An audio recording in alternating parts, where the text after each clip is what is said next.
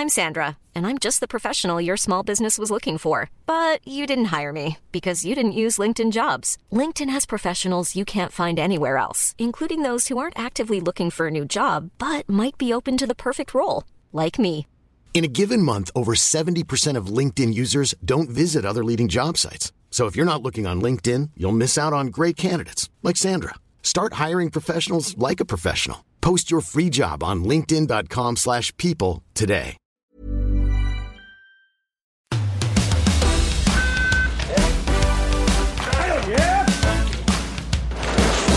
Salut à tous, bienvenue dans l'heure olympique, dernier week-end à Pékin et dernières émotions avec notamment le ski halfpipe samedi. Kevin Roland a pris une belle sixième place en finale la nuit dernière, une belle manière de conclure sa carrière olympique. On en parlera avec notre consultante Clémence Grimal. Il sera temps ensuite de faire les premiers bilans, d'abord en biathlon avec 7 médailles dont 5 pour Quentin Fillon-Maillet. Les biathlètes ont réussi leurs Jeux olympiques. On débriefera cette quinzaine en compagnie de notre consultante Sandrine Bailly. Et puis, pour conclure cette émission, on se penchera sur une image que vous gardez de ces Jeux Olympiques. Une image chacun pour se souvenir des grands moments des JO d'hiver 2022. Je suis Adrien Yo et à mes côtés, Laurent Vergne et Maxime Dupuis. Salut à tous. Salut. Salut. Ce podcast est à retrouver sur toutes les bonnes plateformes d'écoute Spotify, Apple Podcast, Deezer, Castbox et en vidéo sur eurosport.fr. Allez, l'heure olympique, c'est parti. Être en finale représentait déjà une victoire en soi. Kevin Roland est même allé chercher une belle sixième place en finale du halfpipe avec trois runs réussis. Il a en effet augmenté son score lors de chaque passage. Il pouvait avoir le sourire en bas du pipe. Pour en parler, on accueille notre consultante Clémence Grimal.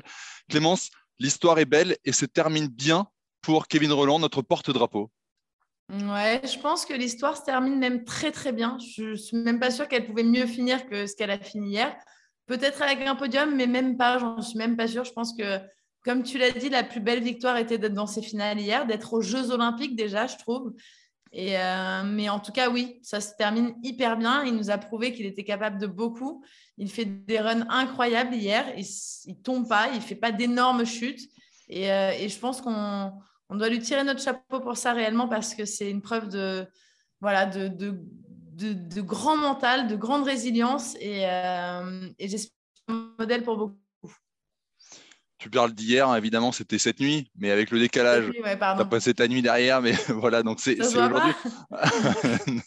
La résilience, il a employé ce terme, hein, même lui, euh, comme toi, à, à- à l'issue de son, de, son, de son troisième run, effectivement, c'est le, le nom de son, son, son doc, parce qu'on se rappelle, on le rappelle assez souvent, il y a trois ans, euh, il a fait une énorme chute qui, qui, a, qui a été très, très, très, très grave. Il aurait pu, euh, il aurait pu voilà, décéder carrément, enfin, soyons, n'ayons pas peur des mots. Euh, Être là aujourd'hui, sixième, meilleur français, hein. c'est c'est tout simplement ça que ça veut dire aussi. C'est que c'est le meilleur français en halfpipe aux Jeux Olympiques. Donc c'est vraiment une énorme, une énorme victoire. On en parlait tout à l'heure, mais je trouve que déjà de tomber dans un pipe quand on, fait une figure, de se relever, de remonter au départ pour la retenter, c'est déjà très compliqué. Il faut remonter, il faut remonter tout de suite, il faut la réessayer tout de suite. Sinon, après, on a la peur qui se déclenche. Mais alors, quand, il nous arrivait un accident pareil, comme lui, il lui est arrivé, remonter en haut d'un pipe et faire un run aux Jeux Olympiques en finale, mais je trouve ça, moi, vraiment astronomique et lunaire, réellement. Il faut un courage incroyable, il faut une passion, faut un amour du sport qui est, qui est débordant pour en arriver là. Et, euh, et, voilà, et du coup, je trouve que c'est vraiment euh, impressionnant de sa part. Et moi, je, vraiment, j'ai beaucoup, beaucoup de respect pour lui, en tout cas.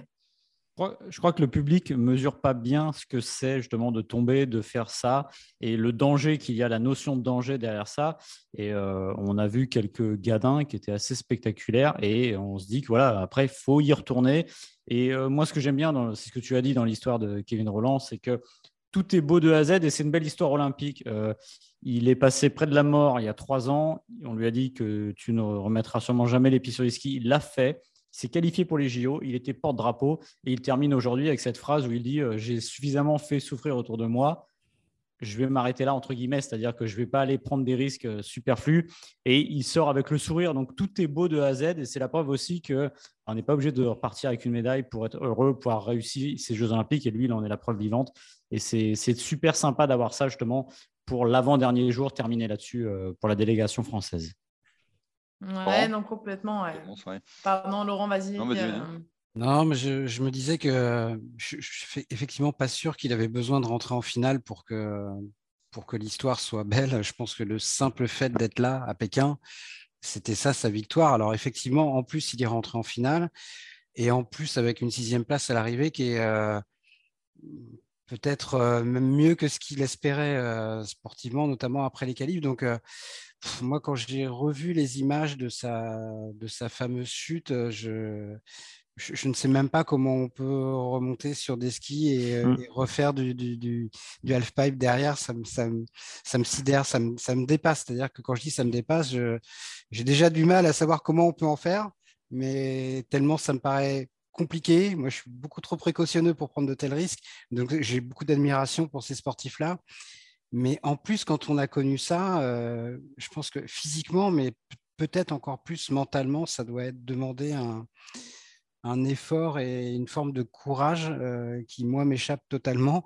Donc, euh, oui, je trouve que c'est peut-être une des plus belles histoires françaises de ces Jeux Kevin Roland. Et en plus, il a été porte-drapeau. Donc, euh, ouais, je pense qu'il a, il a vécu des jeux magnifiques. Et en plus, comme il avait déjà eu une médaille olympique à Sochi, je crois, si je... oui, je crois que c'était à Sochi.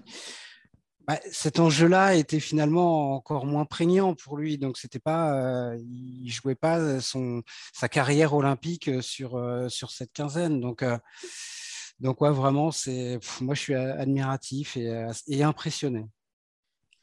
Ouais, et puis euh, si je peux rajouter quelque chose, je pense vraiment que s'il en arrivait là aussi aujourd'hui, je pense que c'est pour l'amour de son sport et que sans ça, peut-être qu'il n'aurait pas pu refaire de sport plus tard. Et je pense que c'est ce qui l'a aidé aussi à sortir un peu de cette rééducation, d'apprendre à remarcher. Et, et je pense qu'on ne mesure pas vraiment la force d'une passion pour, euh, pour un homme. Et chez lui, elle a été tellement grande que ça lui a appris en gros à, voilà, à remarcher, à sortir de sa rééducation et à se dire j'ai envie de sortir plus fort de ça et, ça sera grâce à cette chute et plutôt qu'en faire un, vraiment un drame, il en a fait une force et, je trouve ça beau vraiment. Mm. Ça me revient en mémoire. Le... Même si ça, ça, me dépasse aussi. oui, mais bon. me revient en mémoire l'interview qu'il nous avait donnée euh, juste avant le, début des Jeux, quand il venait d'apprendre qu'il était porte-drapeau. Et évidemment, il ne pouvait pas dire que euh, c'était suffisant. Il avait besoin aussi de se projeter sur ses Jeux, etc. Mais on sentait quand même dans ses propos, derrière tout ça, que bah, finalement, la victoire, elle était là.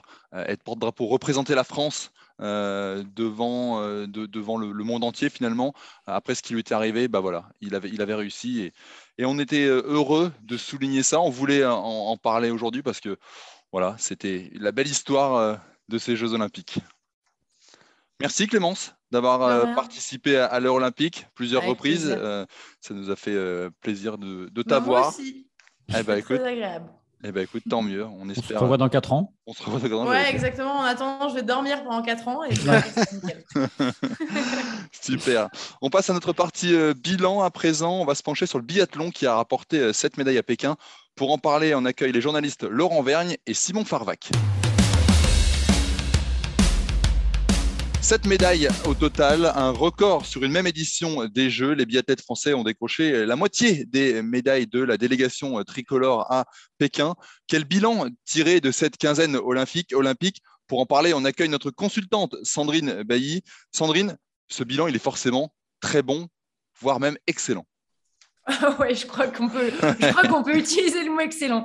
Ouais, c'est très très fort cette équipe parce que finalement, sur chaque Olympiade, euh, on nous attend, les biathlètes. Euh, et à chaque fois, ce ne sont pas toujours ceux qu'on attend qui font des médailles. Par exemple, euh, si je me souviens de Vancouver, il y avait pas mal de jeunes qui avaient bouleversé un petit peu les, hiérarchies et qui étaient allés chercher des médailles improbables. Et là, et ben là on est encore sur des, athlètes qui, suivent la lignée de Martin Fourcade. et à chaque fois, aussi, on peut saluer la préparation finalement de, tout ce groupe parce que c'est pas simple de préparer une équipe euh, pile poil au bon moment, d'être bon euh, en fartage, bon en préparation physique, savoir euh, aussi mentalement gérer cet événement. Et je crois que là, à chaque fois, on peut, on peut dire que le biathlon a réussi, réussi ça. Et c'est aussi parce qu'il y a des gens d'expérience autour qui, qui gravitent depuis un petit moment cette médaille.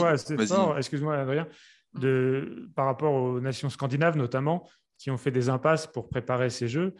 Euh, l'optique euh, de la délégation française était différente et ça, ça, a payé. D'ailleurs, quand un Fillon-Maillet disait que lui, c'était en courant beaucoup qu'il se sentait bien, et etc., qu'il entretenait sa forme. En tout cas, les, choix qui ont été faits sur l'établissement des pics de forme sans pour autant zapper des étapes de Coupe du Monde ont, quand on regarde le bilan d'ensemble global, porté leurs fruits. Si je dois reparler un peu de la préparation physique, le, coach, c'est Vincent Vitos, donc c'est un ancien fondeur qui, aime beaucoup en fait ce travail en altitude et qui a tout organisé euh, l'entraînement euh, des biathlètes en fonction de petites pointes comme ça d'entraînement en altitude parce que c'est ça aussi la différence, c'est que nous les Français on est habitués à, courir en altitude euh, malgré tout. En général on se débrouille bien.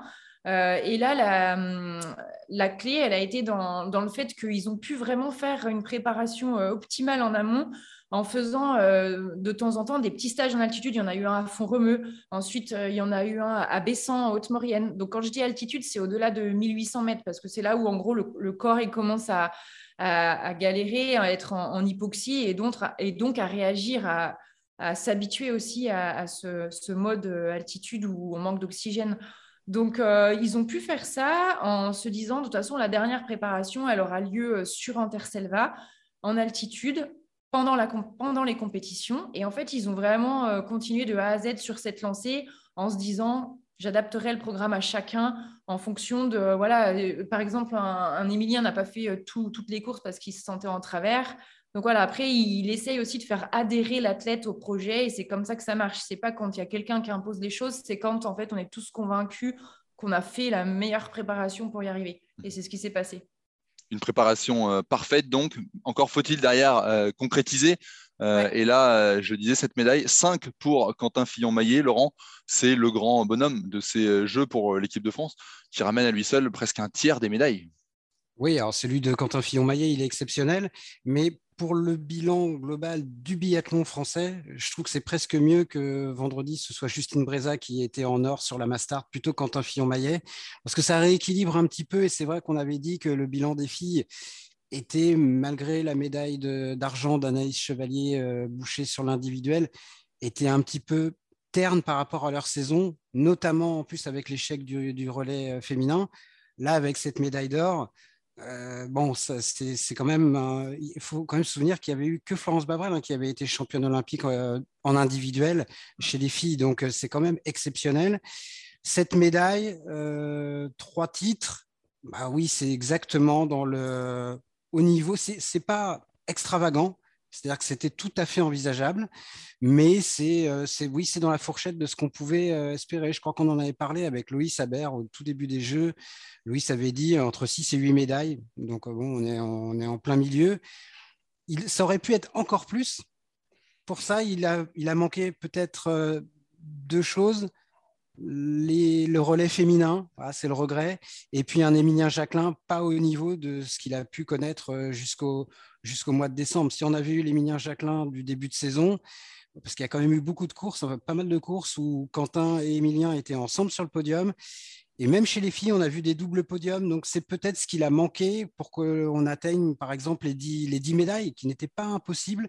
C'était une ou deux courses euh, individuelles. On faisait 1 euh, et 2, ou 1 et 3, ou 2 et 3. On l'a beaucoup vu en Coupe du Monde cette année. On ne l'a pas vu euh, sur ces Jeux mais ça reste euh, voilà, faire la fine bouche sur le, biathlon français, alors que sans le biathlon français, le bilan global de la délégation française à Pékin serait quand même euh, bah, pas folichon. Donc, il euh, faut dire merci aux biathlètes, comme souvent, comme, mmh. comme toujours, presque, j'ai envie de dire, depuis, depuis un, bon quart de siècle maintenant. Et pour remettre dans le contexte la relative contre-performance sur ces jeux d'Emilien Jacquelin, on parlait de préparation. Pour lui, le défi était encore plus grand parce qu'il a eu sa grosse blessure euh, au poignet durant l'été, qui, a tout changé dans la façon dont il comptait monter en puissance, qui a remis en question des choses sur sa capacité ou pas à jouer le classement général plus les jeux. Euh, à mon avis, ça a été très compliqué pour lui d'arriver en forme au bon moment à cause de ça. Il s'est agréablement surpris euh, en début de saison où c'était le meilleur fondeur avec Sébastien Samuelson de tout le plateau voilà, peut-être que pour lui, le pic de forme physique n'a pas été idéalement euh, instauré, mais il y avait une complexité initiale euh, estivale qui, à mon avis, beaucoup joué là-dessus. Moi, je mettrais un petit bémol avec ça. Euh, on voit des Alpins revenir de blessures beaucoup plus graves. Alors, je ne dis pas que c'est pareil. Emilien, il a su quand même travailler. malgré sa blessure, il a pu tout faire sur les jambes. Et finalement, ça s'est vu en début de saison. Et je pense qu'Emilien, euh, le plus gros progrès qu'il puisse faire, euh, ça va être de travailler dans sa tête parce qu'il a tendance parfois à lâcher. Et ça, c'est pas physiquement, c'est aussi au tir. Quand, euh, quand il voit que ça tourne mal, il y aura toujours une excuse ou. Enfin, voilà, c'est quelqu'un qui, aime la gagne, qui aime être sur le devant de la scène, qui aime briller. C'est très bien. C'est un showman, c'est une rockstar, comme dirait Gilles. Mmh. Mais euh, quand, si on veut gagner le classement général de la Coupe du Monde, euh, il va falloir s'habituer parfois à ben, peut-être à moins glisser, euh, peut-être un jour bah, à trembler un peu sur le pas de tir et à s'adapter. Ça fait partie du jeu, tous les athlètes connaissent ça. Donc je pense que sa blessure, je ne suis pas sûre que ça soit ça réellement le problème sur ses jeux. Mhm. Je pense plus que c'est dans sa façon en fait de, de voir peut-être le, le, haut niveau et de du coup de percevoir ses échecs si, on, si on espérait euh, effectivement peut-être avoir un Mia Jacquelin un cran au-dessus, voire une équipe de France euh, de, manière globale, hormis Quentin Fillon-Maillet qui rehausse son niveau, on est aussi tombé euh, sur une très très grande équipe de Norvège qui a certainement enlevé des, médailles aux Français, Laurent. Ah, mais le bilan des Norvégiens, il est ahurissant. Et il faut se souvenir qu'il y a quatre ans à Pyeongchang, ils avaient pris une claque, les Norvégiens. Ils avaient fini avec sept médailles et un seul mmh. titre. Et un seul titre. Alors, c'est un très bon bilan, mais pour les Norvégiens, c'était pas satisfaisant. Et là, ils ont fait 14 médailles euh, en 11 épreuves et 6 euh, titres olympiques, je crois, si je ne me trompe pas. Donc, c'est un bilan euh, qui est ahurissant. Et vraiment, cette année, la hiérarchie, elle a été limpide. C'est-à-dire la Norvège toute seule devant, l'équipe de France toute seule derrière, assez loin, mais loin devant les autres, avec cette médaille en trois titres. Donc ça veut dire que France plus Norvège, c'est 21 médailles cette année. Il y a quatre ans à Pyeongchang, si on prenait les quatre premiers du tableau des médailles en biathlon, c'était 22 médailles. C'était l'Allemagne, euh, la France, la Suède et la Norvège. Ces quatre nations on avait cumulé 22. Et là, France-Norvège ont vraiment quasiment tout raflé et n'ont laissé presque que des miettes à la concurrence. Donc, euh, moi, c'est presque une surprise de voir une, hiérarchie aussi nette entre mmh. premier, deuxième et, j'ai envie de dire, le reste du monde. Ouais, c'est même pas bien finalement pour, euh, pour notre sport parce que je préfère voir euh, des athlètes de chaque nation capables d'aller chercher des médailles plutôt que de se partager ça à deux nations. C'est un peu ce qui ressort aussi sur la saison. Euh, on avait dit euh, avant les relais, en gros, il n'y a vraiment que quatre équipes qui se détachent. Autant chez les filles, on ne sait pas trop, mais chez les gars, ouais, vraiment, euh, avec la grosse domination France-Norvège, c'est un petit peu dommage pour notre sport. On peut aussi dire que même s'ils ont rapporté 14 médailles, il y aura aussi des athlètes au sein de cette équipe de Norvège qui sont passés complètement au travers. on pense du coup à un Legrid, par exemple, qui aussi pouvait prétendre à une médaille. Euh, donc lui, ça va être un petit peu le grand perdant. Ils ont tous réussi à, avoir des médailles sur la Mastart aujourd'hui avec deux Norvégiennes. Euh, c'est pas bon. Après, on va compter que Ingrid euh, devait être là, Ingrid Tendrevol devrait, devait être là, mais en tout cas, voilà, c'était que deux représentantes. Donc voilà, ça, se concentre sur sur Tarier et Johannes, quoi. Et l'Allemagne, l'Allemagne qui est ah bah c'est des jeux très très difficiles pour eux. Alors ils ont un titre, mais ils finissent mmh. avec deux médailles. Euh, il y a quatre ans, ils en avaient eu sept. Et c'est vrai que quand on a connu euh, l'Allemagne, euh, qui avait une telle densité et chez les hommes et chez les femmes, Sandrine, quand tu étais sur le circuit, je pense que c'était encore le cas. Hein, ah mais moi j'étais. C'était un collectif incroyable. Ouais, Et au milieu du troupeau allemand à chaque fois, c'était que des Allemands et des Russes. Donc on n'est on est pas si mal lotis, quoi, nous les Français, il hein, faut se dire. Il bah, faut se dire qu'en fait, je pense que la, France a construit une belle relève malgré tout. Il y a des beaux athlètes aussi en, en IBU Cup, euh, donc avec des jeunes athlètes aussi, un mélange de jeunes et de plus anciens, et que l'Allemagne a du mal à se renouveler. Et puis on a tellement entendu pendant des années que euh, quand Martin Fourcade ne serait plus là, euh, à quoi ressemblerait le biathlon français dans les grands rendez-vous? Bah, le résultat, c'est que c'est le meilleur bilan euh, de l'histoire du biathlon français dans des Jeux Olympiques. Ça, c'est rassurant. Et c'est prometteur aussi pour, pour la suite.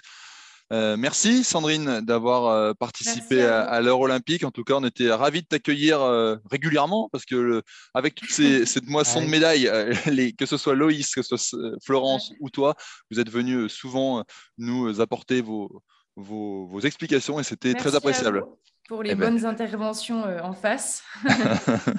Merci, à bientôt. Le chiffre du jour aujourd'hui, c'est le 3 et il concerne le tableau des médailles. Maxime. Alors, c'est pas encore définitif, mais euh, a priori, euh, ça se terminera ainsi. C'est la Norvège qui, pour la troisième fois de suite, après Sochi et Pyeongchang, va terminer en tête du tableau des médailles. la Norvège, c'est 5 millions d'habitants, c'est 35 médailles, 15 en or, 14 médailles en biathlon, c'est très costaud. Et euh, on ne peut en revanche pas résumer euh, la Norvège au biathlon, puisque même si le pécule est énorme, euh, la Norvège a décroché des médailles sur neuf sports différents, donc en gros sur quasiment 70% des sports présents aux Jeux olympiques d'hiver.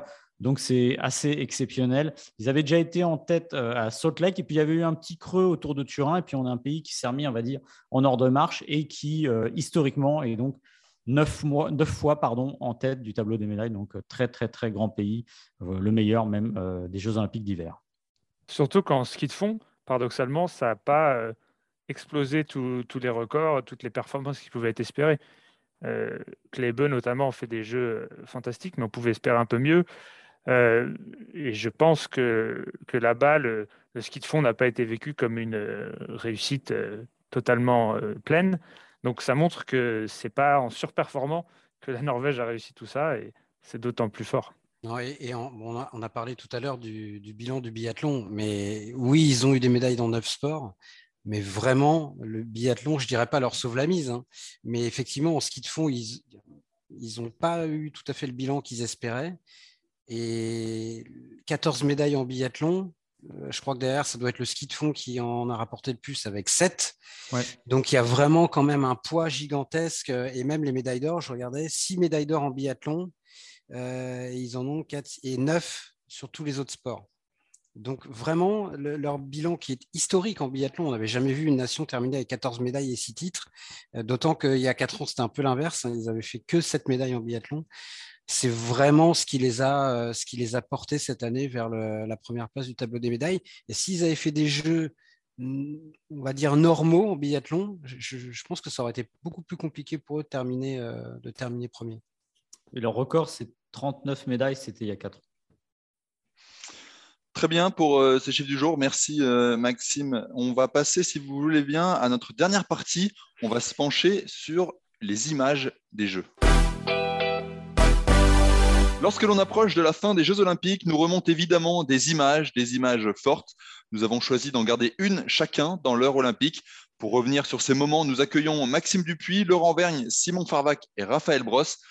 Simon, on va commencer par euh, ton image. Elle concerne le ski alpin français. Oui, et plus précisément Clément Noël, lauréat du slalom, le troisième français à être devenu champion olympique de slalom.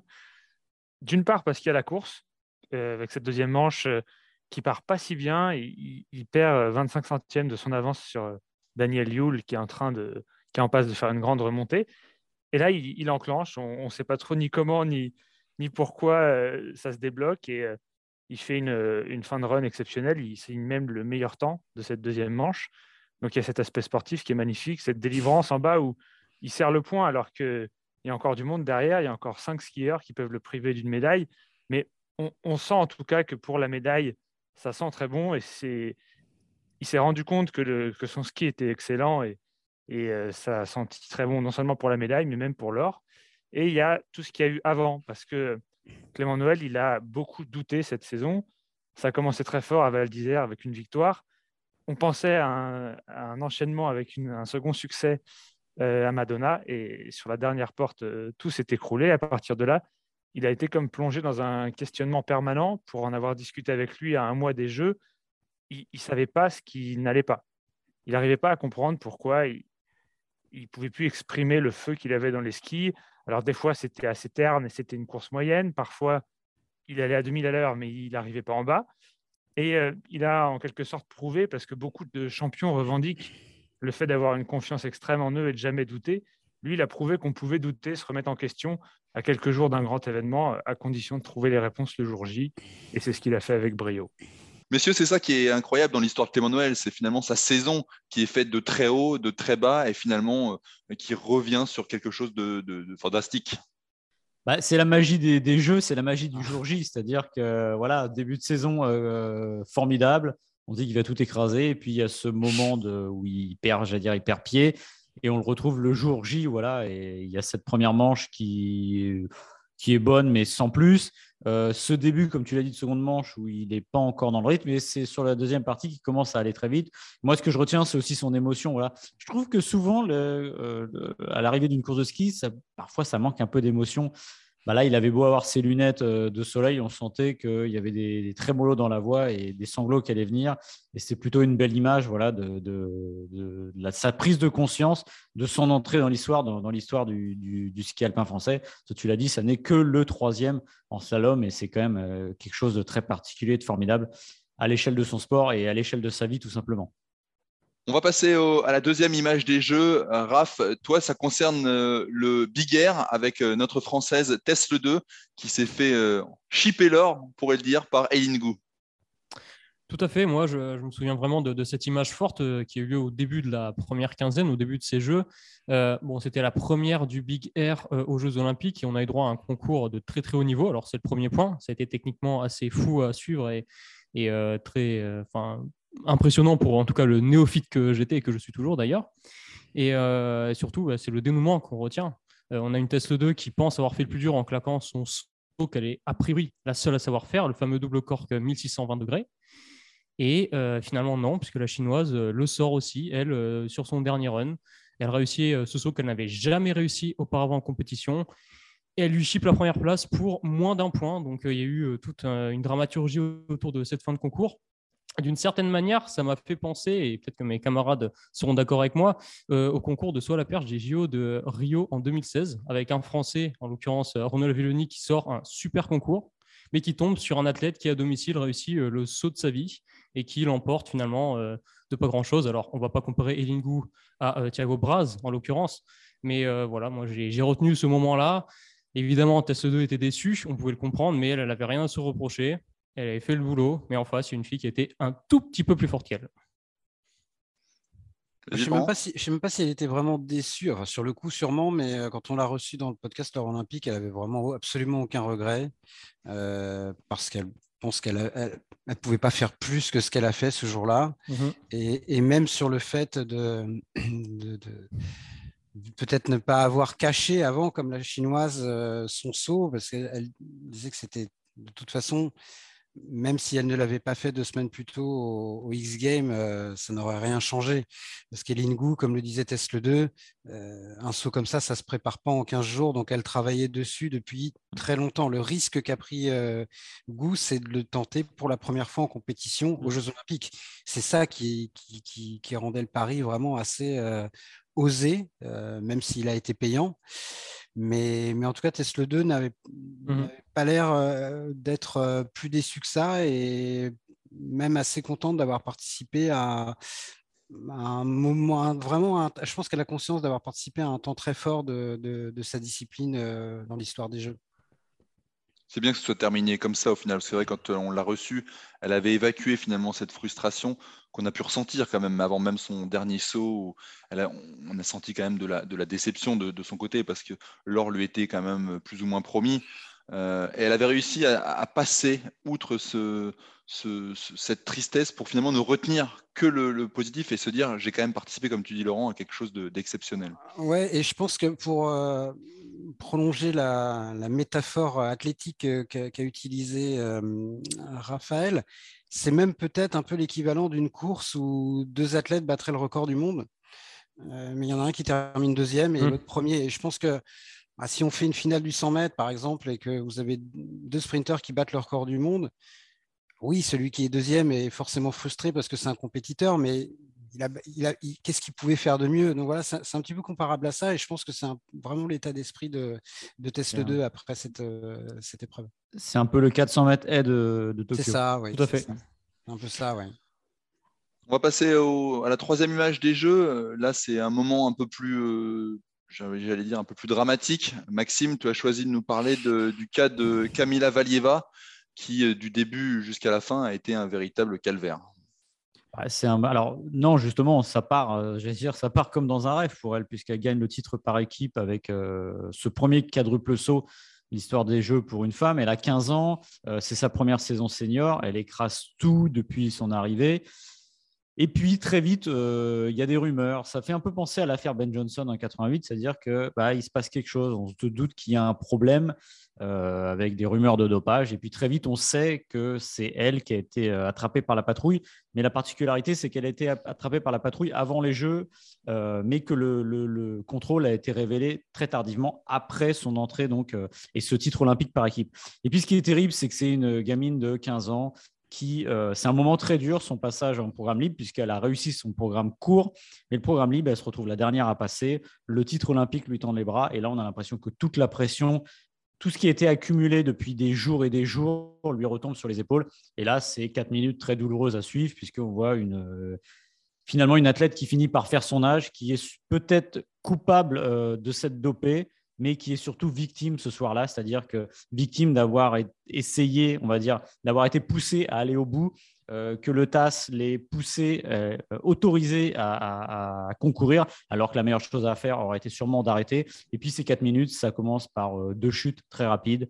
il y a deux chutes, deux glissades. Enfin, c'est douloureux au possible parce qu'on sent qu'elle a perdu pied.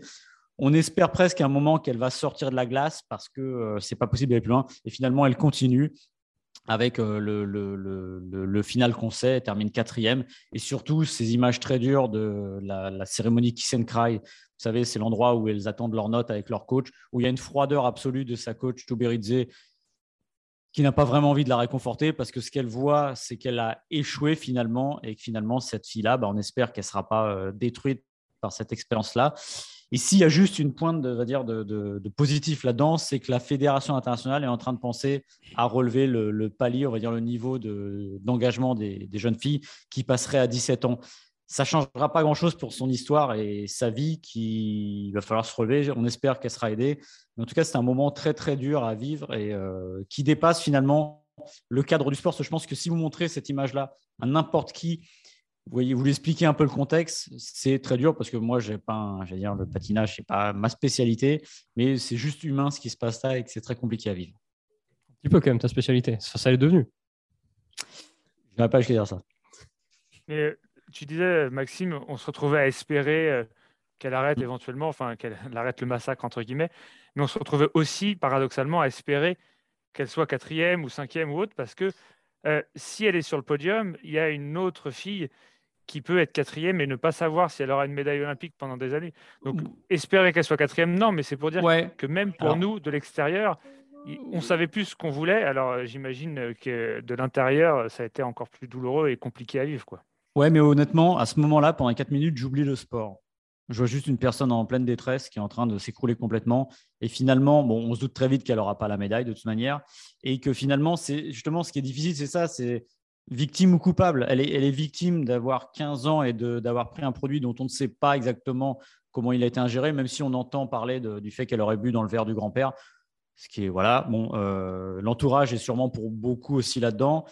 Et, de, coupable, elle devient complètement victime parce qu'encore une fois, moi, je vois plus du sport à ce moment-là. Je vois une, une, fille de 15 ans devant le monde entier. Je ne sais pas combien, combien à faire. On sait que le patinage, ça fait des audiences de dingue en plus qui est en train de s'écrouler complètement. Et c'est pour moi avant tout une histoire humaine euh, triste et déplorable.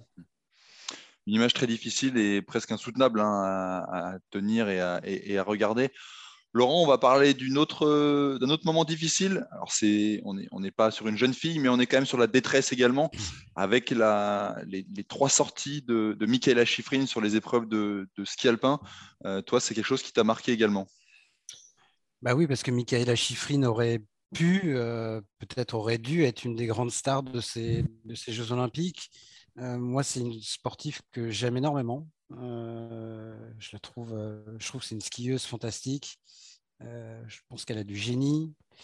C'est une personnalité que j'aime beaucoup aussi.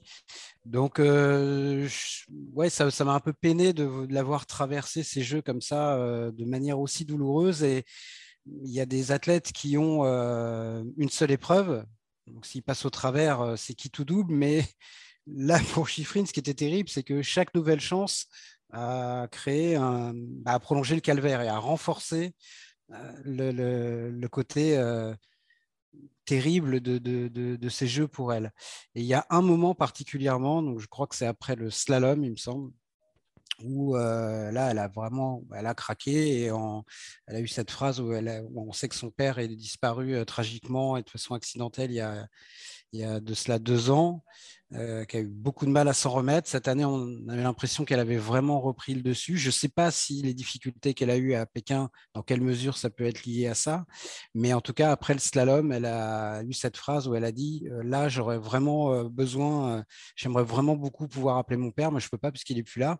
Et bon, c'était un moment quand même assez assez fort et qui, moi, m'a touché. Donc, c'est une très, très grande championne. Je suis sûr qu'elle se relèvera et que quand euh, Michael Schifrin prendra sa retraite, le plus tard possible, j'espère, bah, euh, cet épisode chinois, pékinois, olympique euh, fera partie de sa légende. Ce ne sera pas la période la plus, bah, la plus agréable à se remémorer, mais je pense qu'un champion, une championne, se construit, construit sa légende aussi à travers des moments très très difficiles, et ça, c'en était un pour Michaela Schifrin. Messieurs, vous voulez réagir sur euh, la détresse de Michaela, qui est, on rappelle, un sortie des trois épreuves dans lesquelles elle était engagée, slalom, géant et combiné, euh, en plus après seulement quelques portes.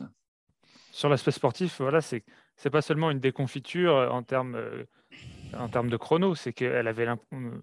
elle ne termine même pas les courses et c'est elle, elle enfourchait ou elle sortait assez rapidement. Donc il y avait une sorte de blocage. Le pire sur cet aspect-là, c'était le combiné où on avait vraiment l'impression que ça lui tendait les bras, entre guillemets, une médaille par rapport au niveau de ski auquel elle nous a habitués toutes, euh, toutes ces années. Donc, c'était assez particulier de la voir comme ça, méconnaissable, entre guillemets. En plus, euh, nos consultants à l'antenne disaient que les échos qu'ils avaient, les retours, c'est que ça allait de mieux en mieux aux entraînements, qu'il y avait des bonnes performances dans ce domaine-là. Donc, elle sentait la neige correctement, mais dès que elle était dans le portillon de départ pour une compétition, euh, elle était méconnaissable. Donc, c'est vrai que c'était très particulier à suivre.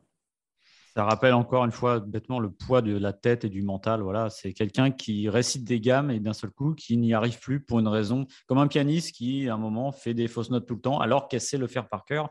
Et ce qu'elle dit, voilà, sur son père, c'est, enfin, c'est, j'allais dire, c'est horrible, mais oui, c'est ça. C'est, elle a besoin de cette épaule-là qu'elle n'a plus et ça la, c'est pas que ça la dérègle, mais ça ne l'aide pas à se retrouver. Donc c'est vrai que c'était un moment plutôt, plutôt difficile. Je pense, je pense pas que c'était un problème de pression hein, concernant Chiffrine, parce qu'on a, on a pu lire ou entendre ça, qu'elle n'a pas tenu sous la pression.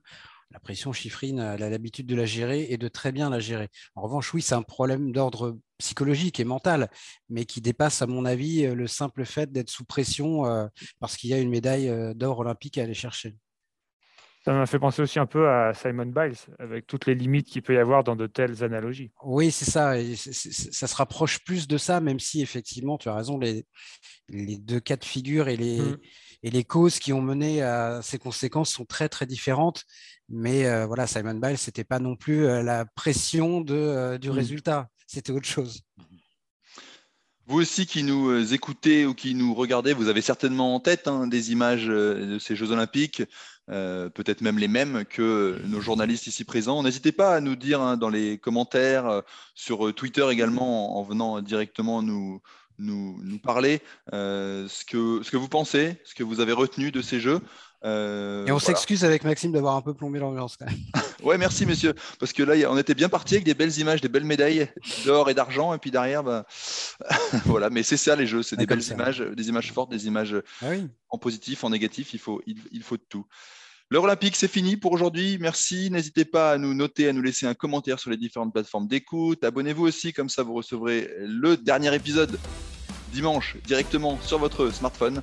On se retrouve demain pour un nouvel épisode avec, on l'espère, deux nouvelles médailles, une dernière peut-être avec le Team Event. Salut à tous. Salut. Salut.